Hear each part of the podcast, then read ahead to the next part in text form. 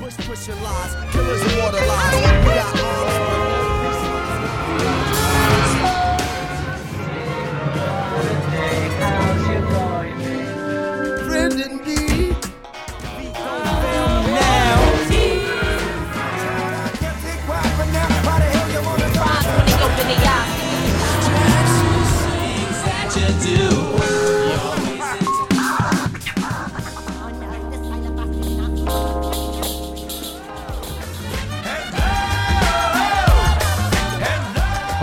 Welcome to the Loose Filter Project. This is Stuart Sims bringing you our latest podcast, Charles Ives and New American Music. Before we get to the podcast, I should tell you that if you have been a subscriber to this podcast feed, you will need to go to the website and subscribe to our new feed. This podcast will be the last one posted on our old feed. Uh, we're converting everything over to FeedBurner. So if you go to the website, you will see a link to click subscribe to this podcast, and it will take you there. If you uh, go to loosefilter.com and see a link that says new site, please click that and it'll take you through. We're in the process of pointing the domain to the new page. This podcast is the first of several that will address a broad theme of recontextualizing concert music in the United States. This is a theme that incorporates much of what the Loose Filter project is all about. It's my perception that concert music in the United States, what is uh, often also been called art music or classical music, has never had a truly native place in the culture. It has ne- never truly been of American culture. For the last century and a half or so, as American musical culture has grown and flourished in, in many wonderful ways, uh, there has persisted a divide between the worlds of concert music and, and popular music. Uh, this comes about just as a thumbnail sketch because in the middle of the 19th century, concert music, uh, which is to say, symphony orchestras and opera companies were established uh, in the United States as European uh, artistic traditions. The mission of the people that established these uh, institutions was to bring that music here.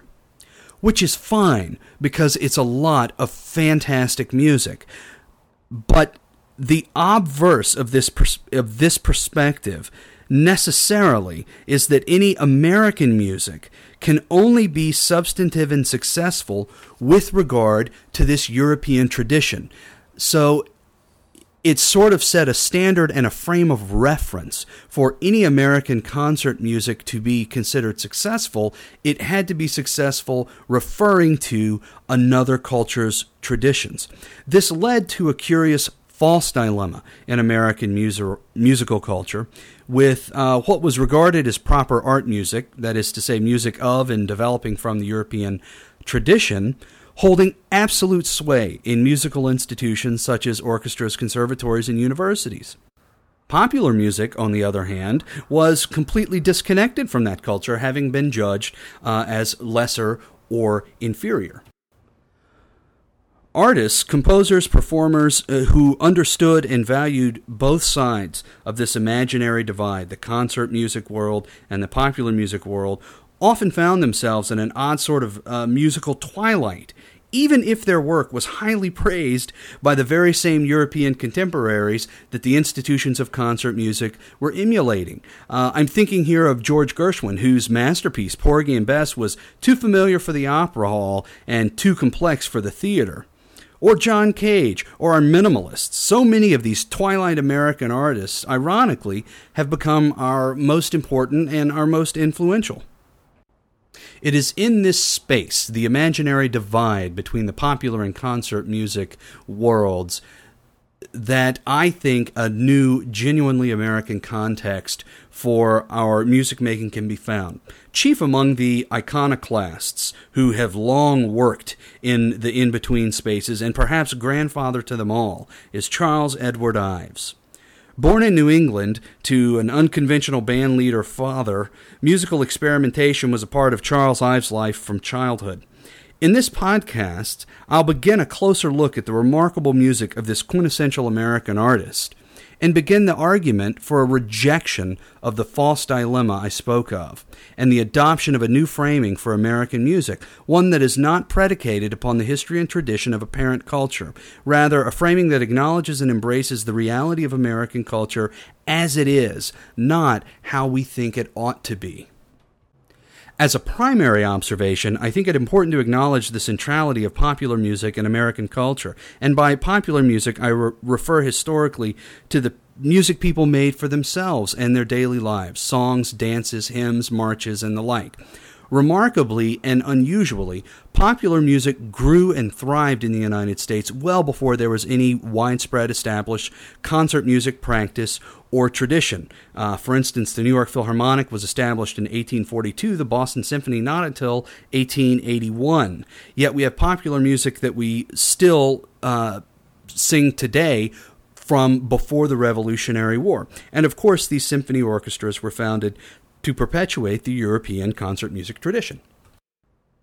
The ubiquity and significance of popular music in American life was not lost on young Charles Ives, and understanding his music is best begun by hearing it as a free reconciliation of these seemingly disparate worlds of American vernacular and European art musics. There's a time in many a life when it's due to facing death, but our soldier boy will do their part that people can live in a world where all will have the same. Their conscience always of their country's aim, which is liberty for all. Hip hip hooray, you'll hear them say as they go to the fighting March number six with Here's to Good Old Yale, written in the mid 1890s during Ives' days as a student at Yale, is an early composition that shows uh, several of what are to become hallmarks of Ives' compositional voice. First of all, it's a subversive approach to a very traditional form. Uh, while it's very definitely a march and the piece is in march form, after uh, a brief introduction, the first strain is scored uh, very jauntily and lightly, almost a cheeky sort of uh, a razzing of the very pompous attitude of most marches. Uh, in the second strain, the march sort of continues as normal, but it's just steamrolled by a more familiar popular tune, the drinking song Here's to Good Old Yale, which of course all of Ives' uh, classmates would have known. And so this sort of juxtaposition of, of, of music from taken from the culture over his own music is uh, a real hallmark of his writing, as well as this sort of subversive, playful attitude. Here's a little bit of this March number six.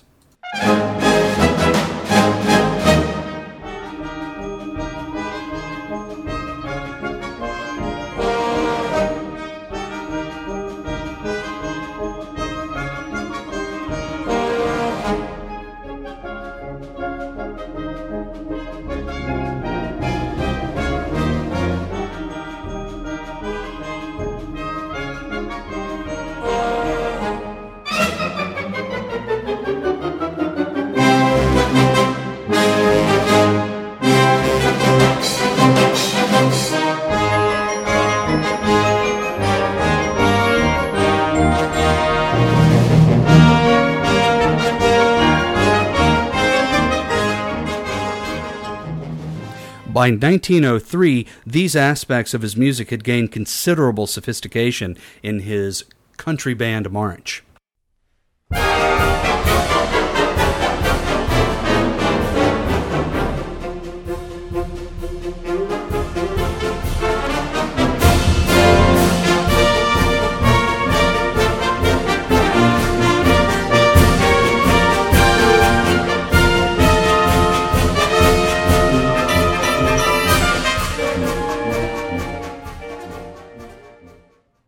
The Ives scholar James Sinclair has written of the Country Band March. Country Band March was composed around 1903, four years after Ives' graduation from Yale and five years prior to his lucrative insurance partnership with Julian Myrick. Ives had just resigned as organist at Central Presbyterian Church, New York, thus ending thirteen and one half years as organist of various churches. He was, according to Henry Cowell, quote, exasperated by the routine harmony for hymns. During this period, Ives finished his Second Symphony in 1902, composed three organ pieces that were later incorporated into his Third Symphony in 1904, composed the Overture in March 1776, and various songs and chamber pieces. Apparently, the Country Band March received no performances, and only a pencil score sketch is in evidence today. Later, Ives seemed very interested in this music since he incorporated nearly all of it in one form or another into the Hawthorne movement of Sonata Number no. 2, Concord, the Celestial Railroad, and the Fourth Symphony Second Movement, and especially Putnam's Camp from Three Places in New England. From the out of tune introduction to the pandemonium which reigns at the close, the Country Band March is a marvelous parody of the realities of performance by a country band. While the main march theme is probably Ives' own, the march features an impressive list of quotations that includes Arkansas Traveler, Battle Cry of Freedom, British Grenadiers, The Girl I Left Behind Me, London Bridge, Marching Through Georgia, Massa's in the Cold, Cold Ground, My Old Kentucky Home, Violets, Yankee Doodle, May Day Waltz, and Semper Fidelis. There is rarely anything straightforward about the use of this material. The tunes are subjected to Ives' famous techniques of poly everything. And of particular interest is Ives' use of ragtime elements to enliven this to enliven rather this already spirited march. And that program note is from Sinclair's concert band arrangement of the Country Band March. So let's dissect this piece a little bit and listen to the sources. First is the Country Band March theme, likely an original.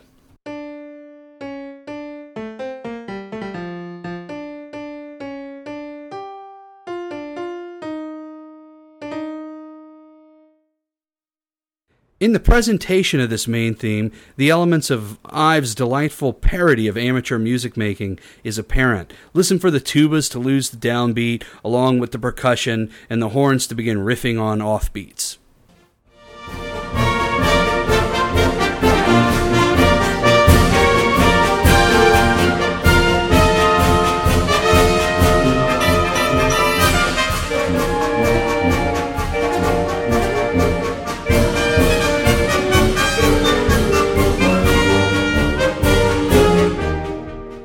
You probably noticed fragments of other tunes drifting in, specifically London Bridge.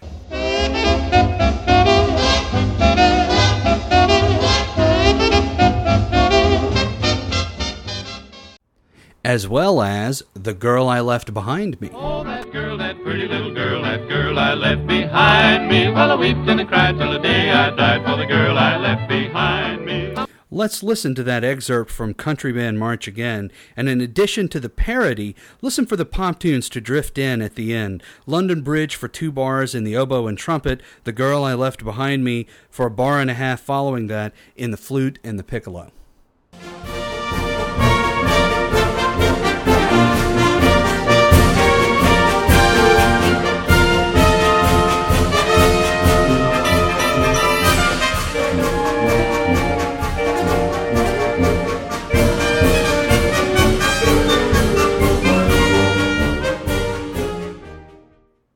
It's always amazing to me how rich the tapestry of Ives' music is once your ears can make sense of all that sound.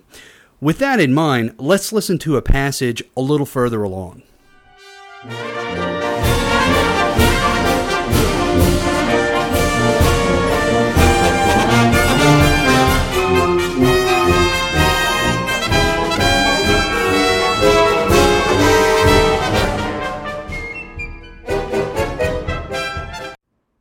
That excerpt becomes quite dense with material, so let's take it into two chunks. The first chunk includes three popular tunes Arkansas Traveler, a popular fiddle tune.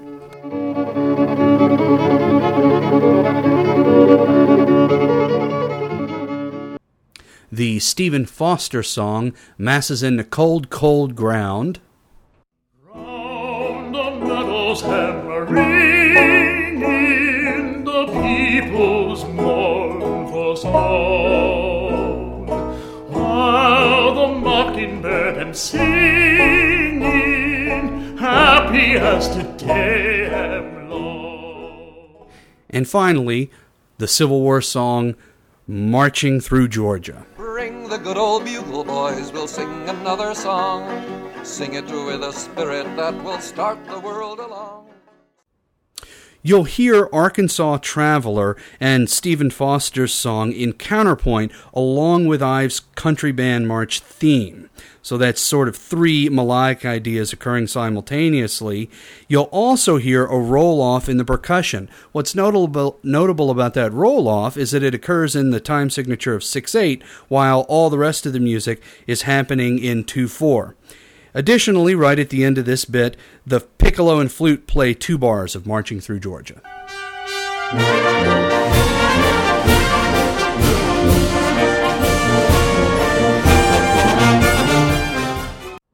In the second half of this same excerpt, you'll hear the first cornet play a theme from John Philip Sousa's Semper Fidelis.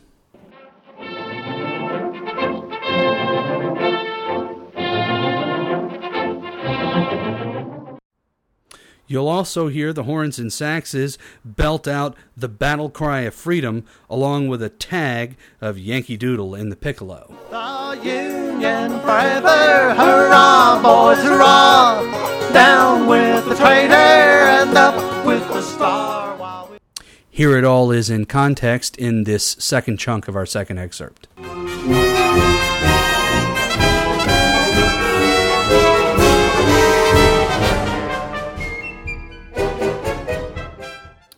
So, just this excerpt includes Arkansas Traveler, Massa's in the Cold Ground, Marching Through Georgia, Semper Fidelis, The Battle Cry of Freedom, and Yankee Doodle, as well as Ives' own theme. All in about 22 seconds, and all with the uh, lack of temporal consensus that Ives is famous for.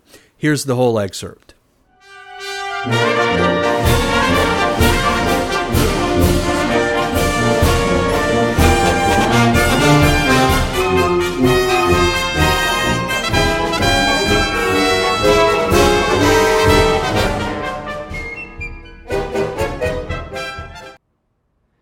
And so this is music that is dense with activity and complexity, but because so much of the music is drawn out of the actual uh, musical cultural fabric, uh, almost any American listener at the time would have been able to find something very familiar in Ives' music. And so what he was doing was pioneering this third way uh, right in this divide, this imaginary divide I spoke about uh, at the beginning of the podcast between the concert music world and the popular music world. And he was uh, not only a pioneer, but tremendously uh, influential in that. So, without micromanaging this to death, uh, I want to play the whole country band march for you. But before uh, I do that, here is a mix of all the music Ives uses to weave this spellbinding, cacophonous delight that is wholly and uniquely American. I'll follow it with Country Band March itself and hope that this mix helps your ears light up with recognition.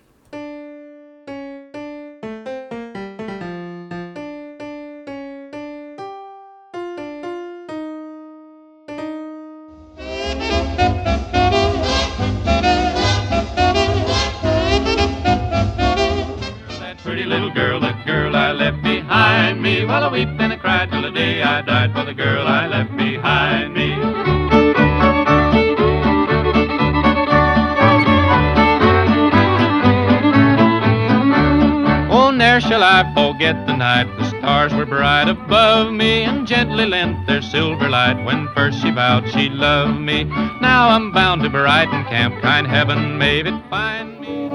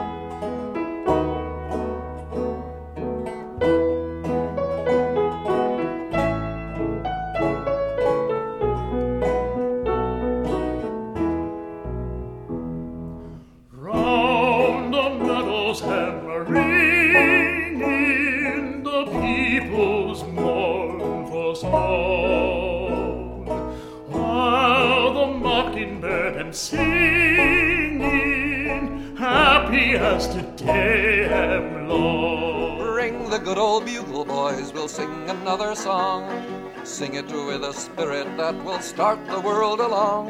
Sing it as we used to sing it, 50,000 strong, while we were marching through Georgia. Hurrah, hurrah, we bring the Jubilee. Hurrah, hurrah, the flag that makes you free. So we sang the chorus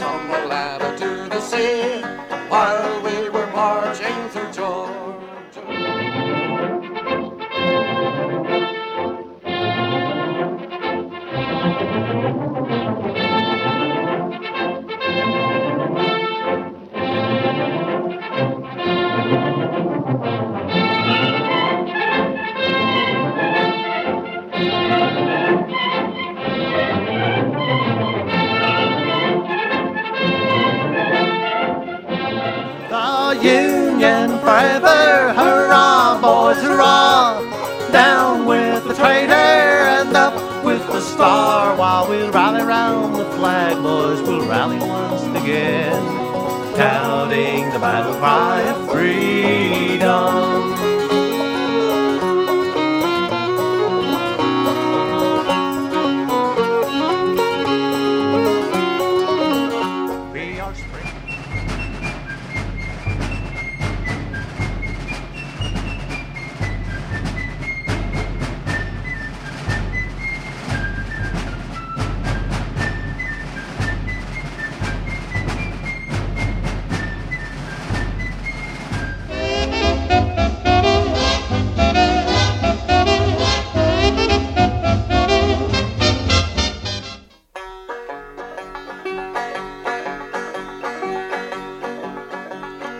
Bring the good old bugle, boys, we'll sing another song. Sing it with a spirit that will start the world along. Sing it as we used to sing it, 50,000 strong, while we were marching through Georgia. Hurrah, hurrah, we bring the Jubilee. Hurrah, hurrah, the flag that makes you free.